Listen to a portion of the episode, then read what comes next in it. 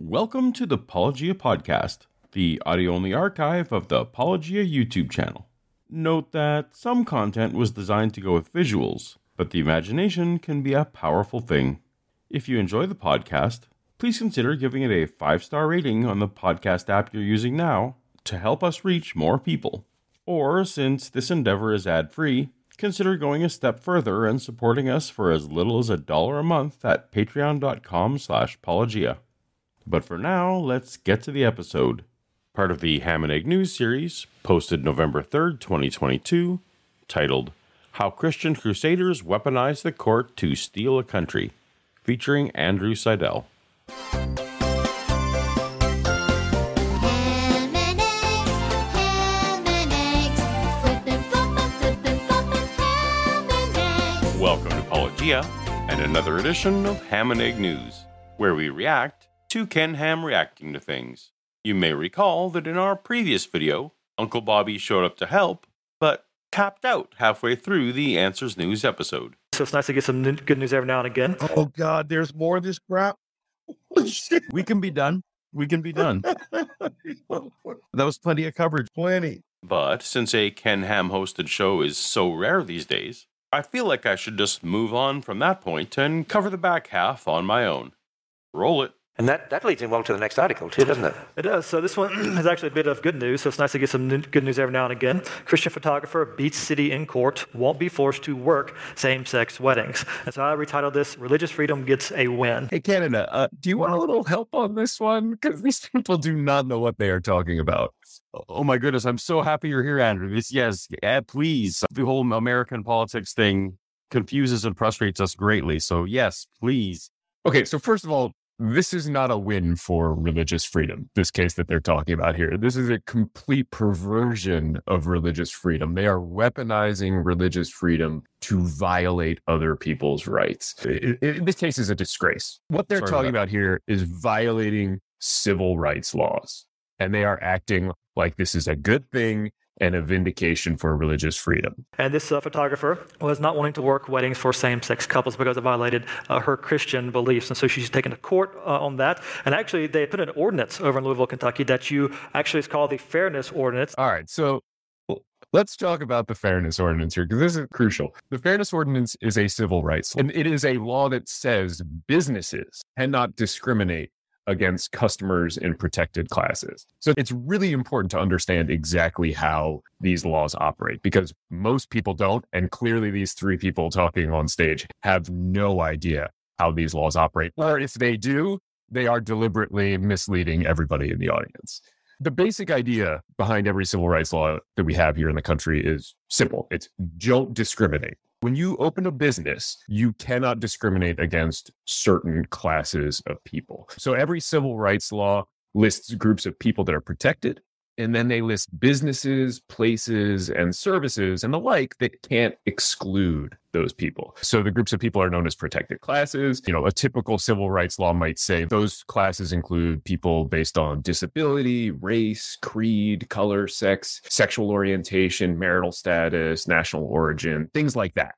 We have federal civil rights laws that do this. We have state civil rights laws that do this. And then we also have local civil rights laws that do this. And what they do is they establish clear legal rights for people. And this business, again, this is a business, it's a photography business. Okay. It's, it's not a person, it's a limited liability corporation. If you actually go read the caption on this case, it's Chelsey Nelson Photography LLC versus Louisville right? So this is a business suing to claim that they have a religious freedom right to not follow civil rights laws because they want to discriminate against LGBTQ people. This news program that we're looking at right now is just mm-hmm. down the road in Kentucky. And if you go to the Ark Encounter and the Creation Museum, if you want to serve French fries or sweep the floors, you have to sign a statement of faith saying that you are not gay and that you will not have sex outside of marriage and that you believe that the earth is 6,000 years old. How come Ken Ham get away with that if he's literally down the road from this shop? It's a really good question. And one of the reasons is that these civil rights laws often exempt religious organizations from those statutes. So For instance, if you're the Catholic Church, you're only going to put men in your hierarchy. We have exempted churches and certain religious organizations from the civil rights statutes. What these statutes really apply to is places of public accommodation, businesses, places where you'll go sit and eat, watch a play or a movie theater. And these these civil rights laws come out of the civil rights movement. They come out of Jim Crow. This is how we stopped segregation. Martin Luther King wrote this really remarkable letter that I read every MLK day, which is in January. It's the letter from the Birmingham jail. And in it, he lists the injustices that Black people endure, such as driving long distances and being forced to, quote, sleep night after night in the uncomfortable corners of your car because no motel would accept you. And then being constantly humiliated by those nagging signs reading white and colored. And then the one thing that he wrote about that really stuck with me and that I think sticks with every parent, he writes about how he finds his tongue twisted and he's stammering for speech because he's trying to explain to his six year old daughter why she can't go to the amusement park that was just advertised on TV, Funtown, because Funtown doesn't let in black kids. He talks about seeing the tears welling up in her eyes because Funtown is closed to kids that look like her. And then he says, talks about the ominous clouds of inferiority beginning to form in her little mental sky. So th- this is the harm that civil rights laws are trying to stop, right? It's not just the harm in denying a motel room or an amusement park or denying a cake. It's the harm in denying a person's humanity and the incalculable damage of implanting that heinous sense of inferiority in a child's impressionable mind. I mean, that is real and enduring harm. And the fact that it's mental harm doesn't make it any less real, even if it is difficult to quantify. If you are told that you are inferior every time you go out in public, that exacts a debilitating price, m- much greater than physical harm. Though the physical harm can be brutal too. I mean, imagine sleeping in the corners of your car. You know, that may not seem too bad. I'm here in Wisconsin, you're up in Canada. You, I mean, you can imagine sleeping in your car in a winter. I don't know. Um, yeah, no, thank you. Yeah, Or, no thank- or imagine you're stuck sleeping in your car somewhere in the South in the 1950s, 40s, Oh, 30s, man. 60s, and you know you have the KKK roaming the night. What if it's something more serious? What if you're denied groceries? Or food, or baby formula, or gas, or what if you're denied medical care? In American history, every business across entire swaths of the American landscape discriminated. You know, not just single stores or, or hotels or bakeries or photographers, but every business would discriminate and force Black people to go elsewhere. And often there was no elsewhere. So that is why we have these laws. That is where they come from. This is the harm that they are trying to address. By the way, we also happen to know that these laws work. in American Crusade, one of the things that shook me most was in the whole bakery case that was infamous, and we've actually talked about on this show in the years past. You had a statement from the initial victims regarding how it affected them. I assumed it was always just, oh, you didn't get your cake baked for you. So, yeah, you could have shuffled down the street, but they were with their mothers. Am I remembering that correctly? How did that go? You are. that victim impact? Yeah. So this is the, the gay wedding ca- case out of Colorado that people remember the Supreme Court decided a while ago. And this is Charlie Craig and Dave Mullins. This is a gay couple in Colorado. They've been together for two years, and they were kind enough and trusted me enough to share their story with me after the case had been decided. I was the first person to really go interview them after the Supreme Court decided against them and in favor of this bakery. And Uh, I talked to them for hours and hours and hours, and they told me their story. Basically, they, they had been planning their wedding. They decided on almost everything. They were actually technically already married when they were doing this. And they come into the bakery, and one of their moms is with them. He greets them warmly, and they sit down to look at photos of custom cakes that he has baked for other folks. But then there's this moment where the owner realizes that Charlie and Dave are planning their own wedding to each other. And then he says, Well, I- I'm not going to sell you a wedding cake. So Charlie and Dave never got the chance to ask for anything. They just sat down. He asked what the cake was for. They said, It's for us. And then he immediately said, I won't make a cake for your same sex wedding. And they describe it as this gigantic, yawning, pregnant pause. And they left feeling hurt and humiliated and marginalized. And it was Charlie's mom who was in town with them and who visited it. And she says it was the one thing that she got to do with them in planning their wedding. She was excited for this and she didn't understand what was happening. She gave an interview later on where she said, We went into the store happy and we left feeling broken. But Charlie was telling me she didn't really understand what was happening right away. And they actually had to explain it to her. um, No, which was man. just this sort of like this extra insult, right? Like we had to explain to her that the bakery owner understood what we were asking for. And that was why we were being discriminated against. You know, and, and Charlie grew up in this small town in Wyoming where it was not okay to be gay, where he's growing up in the shadow of this hideous murder of Matthew Shepard, the 21 year old gay man attending the University of Wyoming at Laramie, who was just abducted and tortured and brutally murdered and set on fire and left tied to a fence to die. That moment for them was awful. They were denied their humanity in a very public way. And I talked with both of them a, a lot about how it felt. And I don't want to put words in their mouth. I would really encourage everybody to go pick up a copy of American Crusade. This chapter in the book is one of the chapters that I am most proud of having written. It was incredibly impactful to me because I had been looking at this very clinically. And I'm, this case they're talking about on screen is very similar. So I'm sure we'll get to some of that. But the forgetting that there are humans behind these cases is something that I think that we, the public, do.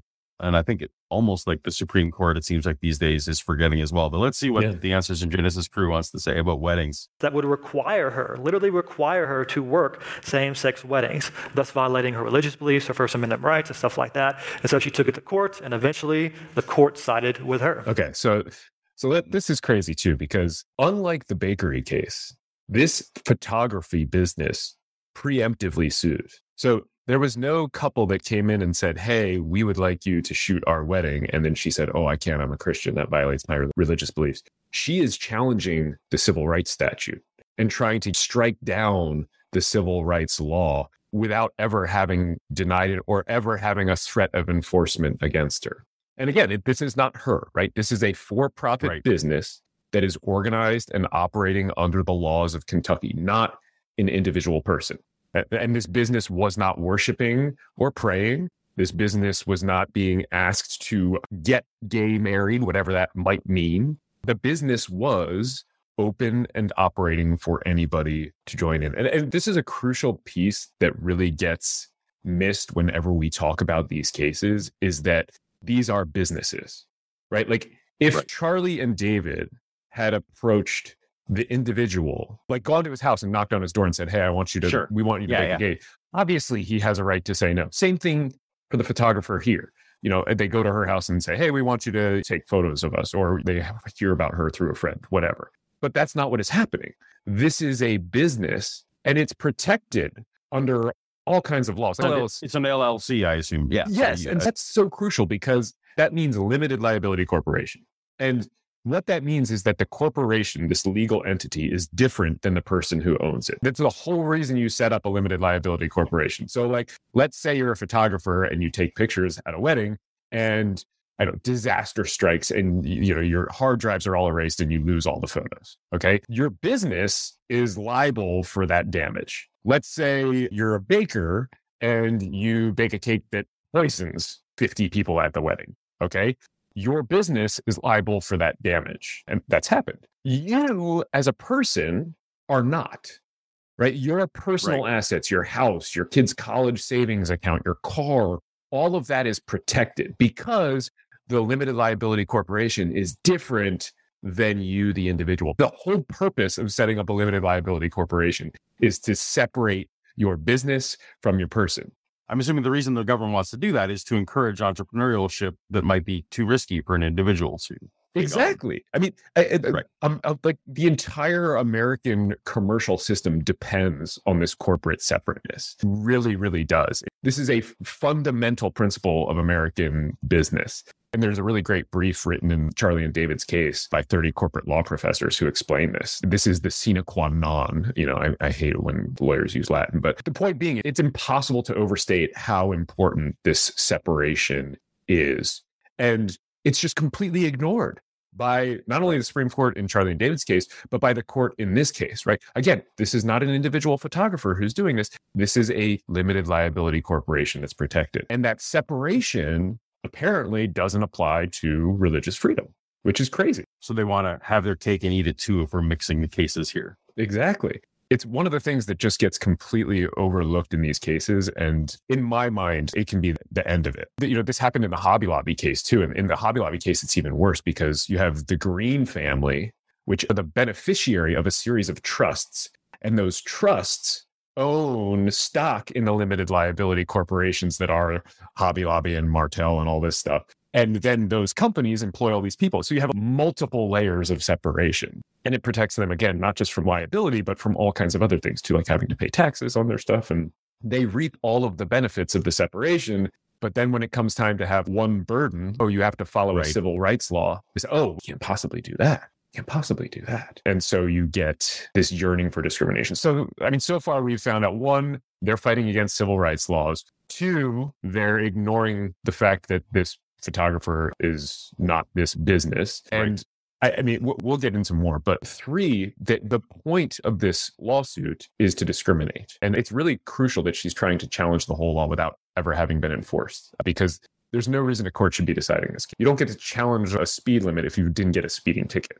That's not the way our system works here in the United States. You have to be actually impacted by the law. And she hasn't been in any way, shape, or form. But because this court, this Trump appointee, wants to decide this case, he's taking it. This is Judge Beaton in Kentucky. Anyway, Which is it's that whole American thing that we're we're not used to, where the Supreme Mhm. Court gets to also just decide which cases to take and which ones not to, which is the whole thing. But Yeah. we'll, we'll get into it. Freedom of speech issues Yeah. and free exercise of religion, but it takes years. And a lot of people don't even do it because it costs too much money.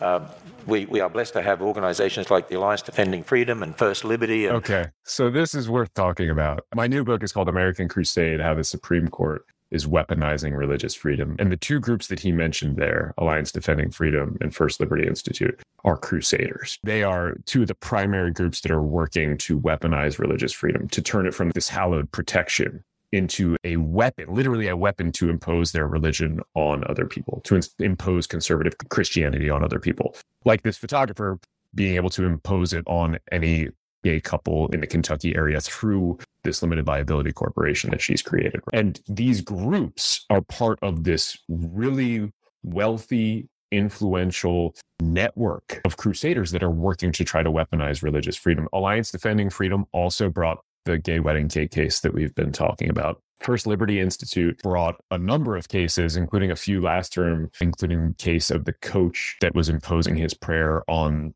students at high school football games and a case out of Maine where it essentially turned one of our founding principles on its head. For the longest time in this country, we've understood that you cannot tax a citizen and then turn around and give that money to a church or to a religion because doing so would violate the religious freedom of that taxpayer. This is a very old principle. It goes back to, I mean, Thomas Jefferson wrote about it. He called it sinful and tyrannical. This is basically government enforced tithing. And the Supreme Court, in a case that First Liberty Institute brought alongside Institute for Justice last term, turned that principle on its head and said, yeah, you have to fund conservative Christian education and indoctrination. And in both cases, the schools in Maine are like these terrible anti LGBTQ schools. ADF was started as this awful anti LGBTQ body. So all of these are really tied together in this shadowy network with all of this really gross anti LGBT. The roots of it really go to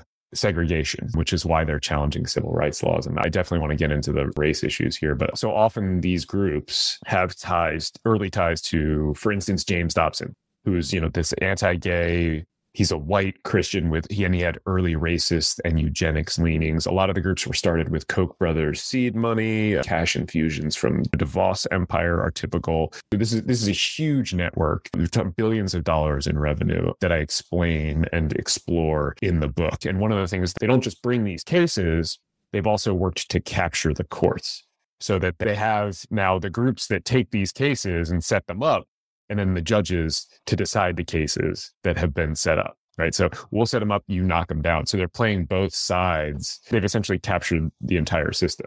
And that's why you can see in the case that they're talking about here on stage, even though this law has not been attempted to be enforced against the photography business at all, the business is still able to challenge it because essentially they've rigged the system. The way you describe it, I understand that if you're just listening to this video on YouTube, that's going to sound very Illuminati, and you even Oh, use yeah. the word shadowy in there. I will say the American Crusade though lays out.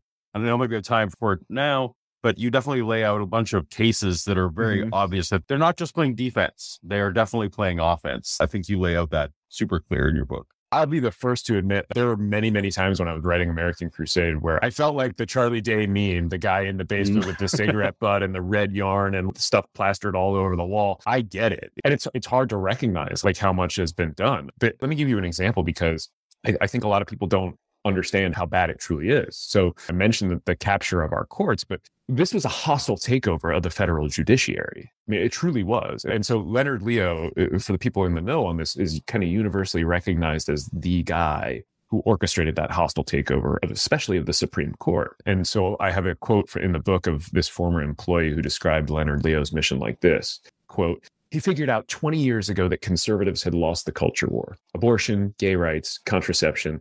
Conservatives didn't have a chance if public opinion prevailed. So they needed to stack the courts. And that's what they did. Notice that they're admitting the anti democratic goals there, right? Like, 'cause if we don't stack the courts, the majority is going to rule. If we don't stack the courts, democracy is going to work. We can't have that. And we- we know Yeah.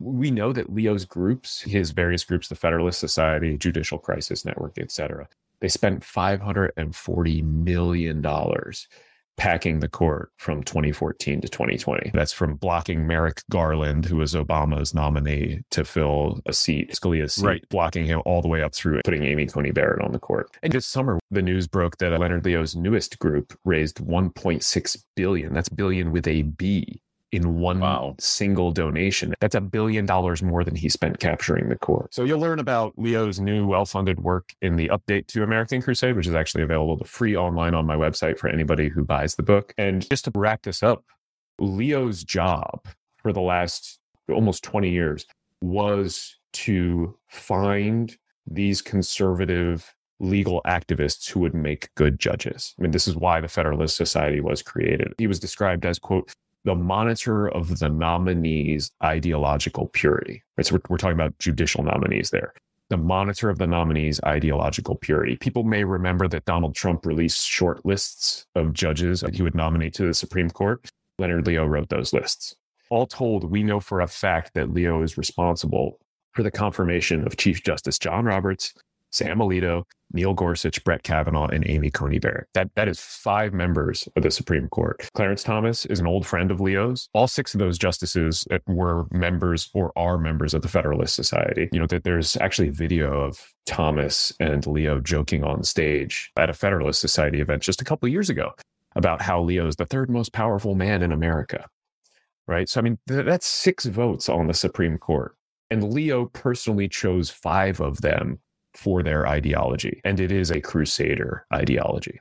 And the midterms are coming up in a few days. So Mhm. Now, it's my understanding, I could be totally wrong with this as the Canadian. It's my understanding that Congress is in charge of the number of people who are on the Supreme Court. Is that correct? That is correct. That And is then- correct. It's my understanding also that Congress has disproportionately decided during these midterms. Is that also correct? That am I wrong also that? cor- that no, that is also correct. Yeah. Okay, got it. so this humble Canadian uh, just, I guess, would implore everyone in a few days, your midterms are coming up. If you haven't Mm-hmm. already voted in advance polling, obviously these are all the reasons why it's incredibly important that you do that.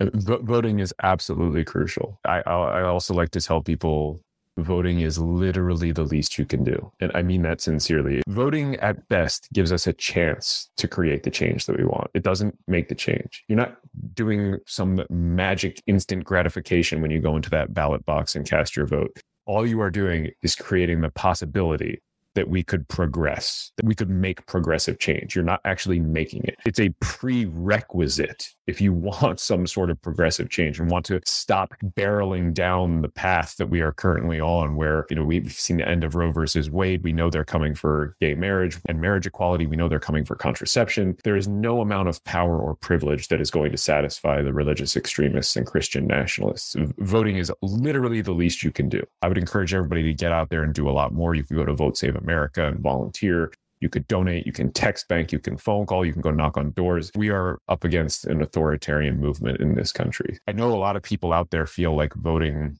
is pointless or doesn't work or that it, it's not enough. And I can tell you, as a constitutional lawyer who's been doing this work for more than a decade, conservatives are desperately trying to take away your right to vote. They don't want you to vote. And there's a reason for that. Because it does work. It is the only voice you have. You absolutely have to use it. Don't let them win and take away your vote because you're apathetic. Other organisations in the past. that are out there, yeah, we've worked with both of those groups that have helped us uh, in the past. Not surprised. Not surprised that they've Yeah, you- worked with them. Answers to Genesis has a long history of litigation that I- I, don't think we have time for today, but there's some previous cases of theirs that are hilarious. So. yeah. I have a long history with Mr. Ham myself. He's a Oh, that's right. You do. He uh, he doesn't like you very much. no, he doesn't like me very much. My old organization, I shot a commercial at the Ark Park. If the religious right remains unchecked, science based education will be history. This will be the classroom of the future. Ken Ham's Ark Park in northern Kentucky, built with millions in taxpayer subsidies on land that the government basically gave to Ham. He was not a fan of that.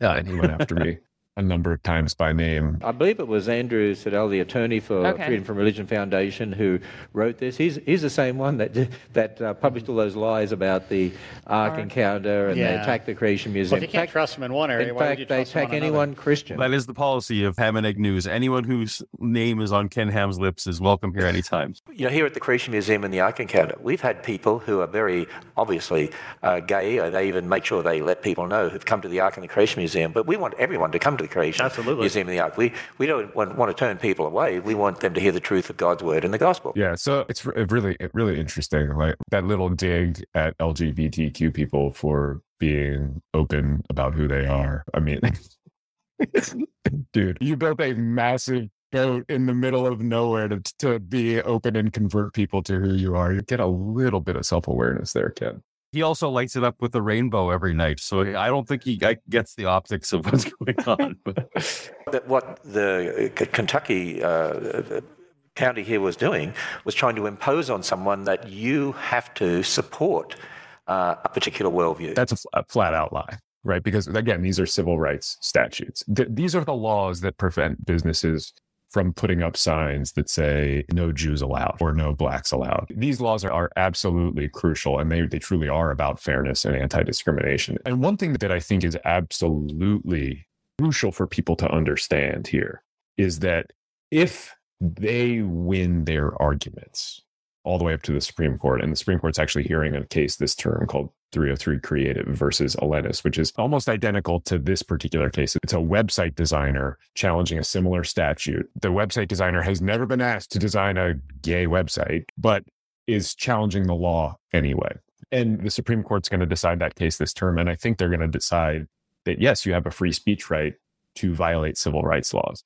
But if you go back and listen to the oral argument in Charlie and David's case, in the Masterpiece Cakeshop case, it becomes very clear on all sides that there is no way to end the discrimination against just LGBTQ people. Not that that would be okay. But what I'm saying is once you allow a person to claim that the civil rights statutes no longer apply to them because they are a Christian or because they don't want to say something, even though it's a business, not them personally. There's no way to say, okay, that only applies to LGBTQ people. You're only allowed to Right. discriminate against LGBTQ people. We are absolutely going to see a revival of anti Semitism, which is happening right now in this country, and white supremacy using this exact same argument. And there is nothing that we will be able to do to stop them when the court adopts that. And again, if you don't believe me, either pick up a copy of American Crusade, I break down the oral argument in there, or go listen to it for yourself. That constantly the justices are asking, how, if we allow you to discriminate against this LGBTQ couple, can't you discriminate against an interracial couple? Can't you discriminate against somebody because of their race? And every time there is no answer. They do not have an answer because the line that is appropriate to draw is between discrimination and anti discrimination. You cannot discriminate. Once you allow it, you can't draw a line between the different kinds of discrimination and say one is okay and one's not. It's just not going to happen. And as I understand it, the Supreme Court said that atheism is a protected class in the same classes as some of those others. So theoretically, you could also discriminate against atheists, I'm guessing, down the Oh. line if we're slippery sloping. I mean, a- absolutely. I would expect that to happen pretty soon. A year or so after the masterpiece, the cake shop case, Charlie and David's case, I was actually in Mississippi. I believe it was called Boone's Camp. There's this wedding venue. It made headlines because it refused to rent to an interracial couple. And the owner said, We don't do gay weddings or mixed race weddings because of our Christian belief. And, you know, you know, the story exploded. And eventually the owner had to reverse course. But their Christianity motivated their anti Black and their anti LGBTQ bigotry. And there's no way to draw a distinction between those two things. And you can actually hear the other, the conservative justices are like really angry about that fact. In the case, John Roberts says something like the racial analogy is obviously very compelling, but he objected to decent and honorable religious bigots who oppose LGBTQ equality being lumped in with the bigots who oppose racial equality, right? As if there's some kind of difference. So, anyway, that is on the horizon. I think it's less a slippery slope than an inevitable outcome. With your business, your gifts, your Yeah. abilities, your talents. And, and you've got to help promote them. Well, that's a different matter entirely. They make a distinction between serving them, um, like in a restaurant or through your services, um, but speech is categorically different. Well, again, she is serving them. She's serving as their photographer. She is offering photography services for weddings. And first of all, again, has not been asked to provide them by anybody. I'm actually a photographer. Before I went to law school, I was a reasonably accomplished amateur nature photographer. And I did weddings because weddings pay the bills. And like, yes, I try to get good photos. And yes, I am artistic when I do those, but they are hiring me to do a job and they are paying me to do a job. And I'm putting myself out there. And it is perfectly acceptable if I'm going to claim protection under the laws of the state of Colorado or Kentucky or whatever, for that state to also say, okay, but you also have to follow these other laws. So again, this conflation of free speech and services, I think, is a little frustrating. on this very program, I've advocated in the past that for me, I did see some kind of nuance between, you know, someone who's making a website that there is more creativity and personal stuff put into it than selling you a donut or renting chairs to you or something. So you're saying essentially under the law, that is not a meaningful nuance or a meaningful difference. I think there can be, but put like imagine something that's like pure speech. Like imagine a speechwriter. Okay, like I like if I hire you to be a speechwriter Mhm. for me, uh, I'm going to tell you like I want you to say this. We're going to work together to put together my message. And now maybe you don't think you'll be a good person to do that, and maybe you don't think you have the background to do it, or maybe you think that your personal biases would make you bad at. Fine, you can say all that. What you can't do is say, I do not serve you because you are LGBTQ. I don't serve gay people. That's what happened in the Colorado gay wedding cake case. Um, again, the only thing that Baker found out, the only new piece of information he had was, oh, you two are gay.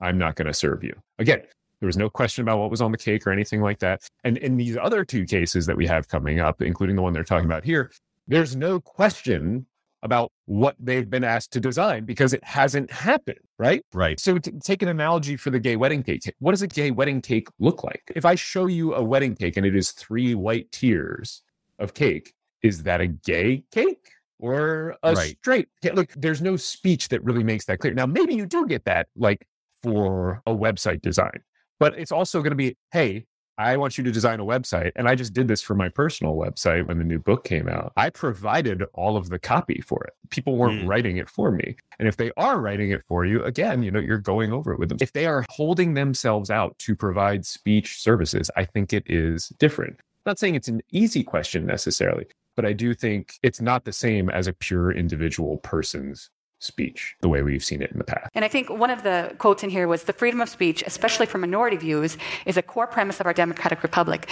And, you know, it's just, I think to your point earlier, you know, it's sad that we're becoming the minority. Like, mm-hmm. One of the questions I ask in American Crusade is why is there this crusade to weaponize religious freedom? Why are they so desperate to take this protection and try to turn it into a weapon? And the answer to that question really is that they are raging against the dying of their privilege. The crusade is this backlash against equality realized. Conservative white Christian American status as the dominant group in this country is under threat because equality is progressing and because demographics are changing. And so it was really fascinating for me to hear them talking explicitly about their version of religious freedom, which is really religious privilege, the, the, the weaponized version of religious freedom, and then tying it directly to the reason that I identify that they are weaponizing it in my new book, American Crusade. It's like, oh, Thank you for proving my point. I really appreciate that. You know, Yeah. we used to be a, a, based on God. Our country was founded on on the Christian faith, and so Okay. All right. I, that's also just flat out wrong. So I I wrote American Crusade: How the Supreme Court is Weaponizing Religious Freedom. That came out a month ago. But my first book is called The Founding Myth: Why Christian Nationalism is Un-American, and it is all about debunking that sentence that she just uttered. She could not be more wrong about that. You know, this idea that we are founded on Judeo-Christian principles is is just utter nonsense. I have fought that rhetorical battle for about 15 years, and I have yet to hear a new argument. I've yet to hear a good argument for it. I debunked all of them in the founding myth. Well, we, we, everyone's got two books to pick up now. That's great. well, if you're standing in line while you're voting, these are great to read for that. also, audiobooks. Like, go for the audiobooks. Yeah. Oh, yeah, that's right. All double speed. Yeah. I tell, I tell you, it is a reminder of too, and that is the Judeo-Christian ethic that uh, was promoted by Nope. the founding fathers. Not all of them were No, that's not true. I mean, again, again, see the founding myth. And I'm not talking about all the founding fathers were atheist or all of them were deist or all of them were Christian. I think that argument is beside the point, and I encourage people not to engage on that ground because it suggests that their personal religious beliefs had an impact on the founding of the United States, and they didn't because they found it more important to separate church and state. So their personal religious beliefs don't actually factor into any of the calculus. And when we engage on that ground, we actually make a mistake. The Judeo Christian ethic is, first of all, not a thing. Like, The Judeo Christian is just not a thing. It's a thing they're making up. That phrase is meant to blunt the edge of a deliberately exclusionary movement, right? The, the entire point of Christian nationalism is to make it so that conservative white Christians are a special favorite class and everybody else is second class citizens. And one way to avoid seeming like that's what you're trying to do is to adopt some, you know, fig leaves to cover up that exclusionary movement. And and the Judeo in Judeo Christian is just such a fig leaf. I watch Ken Ham more than anyone should. I also uh, enjoy that he pulls it out in an ambiguous manner so that each person watching can fill in their own blanks of what they think the Judeo Christian ethic means. Does it mean working hard? Does it mean believing in Jesus? Could mean racism. It could mean all the thing, bigotry. You just fill in your own blank, and Ken gets to say, No, I didn't say that. That's a frustrating thing for me that he plays on that ambiguity to allow whatever. But ultimately, that Judeo-Christian ethic has its basis in the Bible. So If you think America was founded on the Bible, don't put the Judeo Christian ethic in between there as a bridge to just say it's founded on the Bible and then point to the Bible verse on which America is built. Do that for me. Point to the spot in the records of the Constitutional Convention, which we have when the framers were debating every aspect of the Constitution. Point to me where they invoked the Bible and said, you know what we should do is what they say about government in Kings, First Kings, Right. Second. Like there, there's no whiff of representative government in the Bible. It's all about monarchies that are theocracies, right? I mean, which is exactly what the founders were rebelling against when they drafted it. I mean, just point to me, Ken, in the Bible where it says we the people should be the basis of a government instead of God, as in Romans 13. Right? There's just a fundamental disconnect here. And by the way, this again, this is the focus of my first book, The Founding Myth. I utterly ripped this to shreds in there. if you're not on about the Word of God, um, then ultimately it'll collapse, right? right. And what, what has happened is we whole, gen- whole generations go through an education system that's throwing God out, the Bible out, that, you know, man determines truth. Once you get rid of the Bible altogether, then there's no basis Hey, even for the Judeo-Christian ethic. got a little something right there. But also, I mean, like this always just this blows me away. The hatred and vitriol directed at our public school system in the United States is really something. A lot of the roots of modern Christian nationalist movement date back to desegregation, to the decision in Brown versus Board of Education when the Supreme Court, before it was captured and packed by folks like Leonard Leo and Donald Trump, actually said, yes, public schools cannot be segregated on the basis of race. And then you start to see a lot of these modern Christian nationalist movements have their roots in that moment. private school vouchers were invented as a way Oh. to get around Brown versus Board of Education. School choice movement began as a way to get around Brown versus Board of Education. All I get all of this I detail in the last few chapters of American Crusade. It really is. I mean, the moral majority, Jerry Falwell, Paul Weyrich, when they decided that they were going to choose abortion as the wedge issue to divide the American electorate, they were making that decision because they knew that standing on their racist segregationist beliefs was no longer going to be politically popular. They had to choose a different issue. That's why abortion is the issue that it is in this country. It's got its roots in racism, in segregation, in Brown versus Board of Education. The, the the attempt to undermine and destroy our public school system that you hear being echoed all the way down through Ken Ham's and out of his mouth right now. It's as if racists are, you know, putting their hand inside him and making his mouth move and say all these things about how awful our public schools are because they have white and black kids learning together side by side. Not that he's not incentivized enough, but he is the number one selling homeschool curriculum in the country.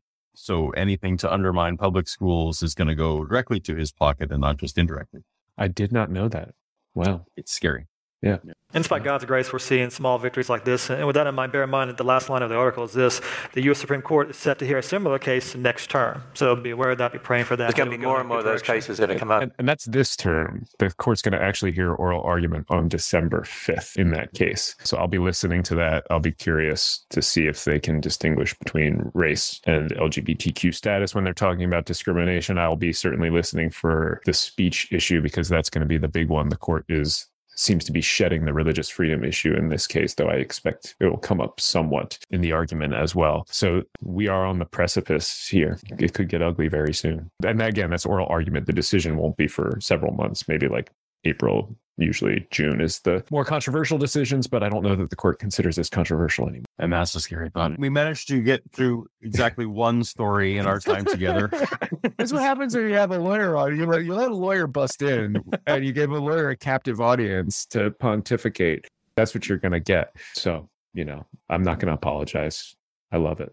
Fair enough. I think that is clearly enough Ken Ham for one day for both of us. Sounds good. All right. If you haven't already picked up your copies of Andrew's newest books, American Crusade, How the Supreme Court is Weaponizing Religious Freedom, and The Founding Myth, Why Christian Nationalism is Un American, do yourself and your country a favor and check the links in the description, including how to get a signed copy of American Crusade for a limited time from his website, andrewlseidel.com.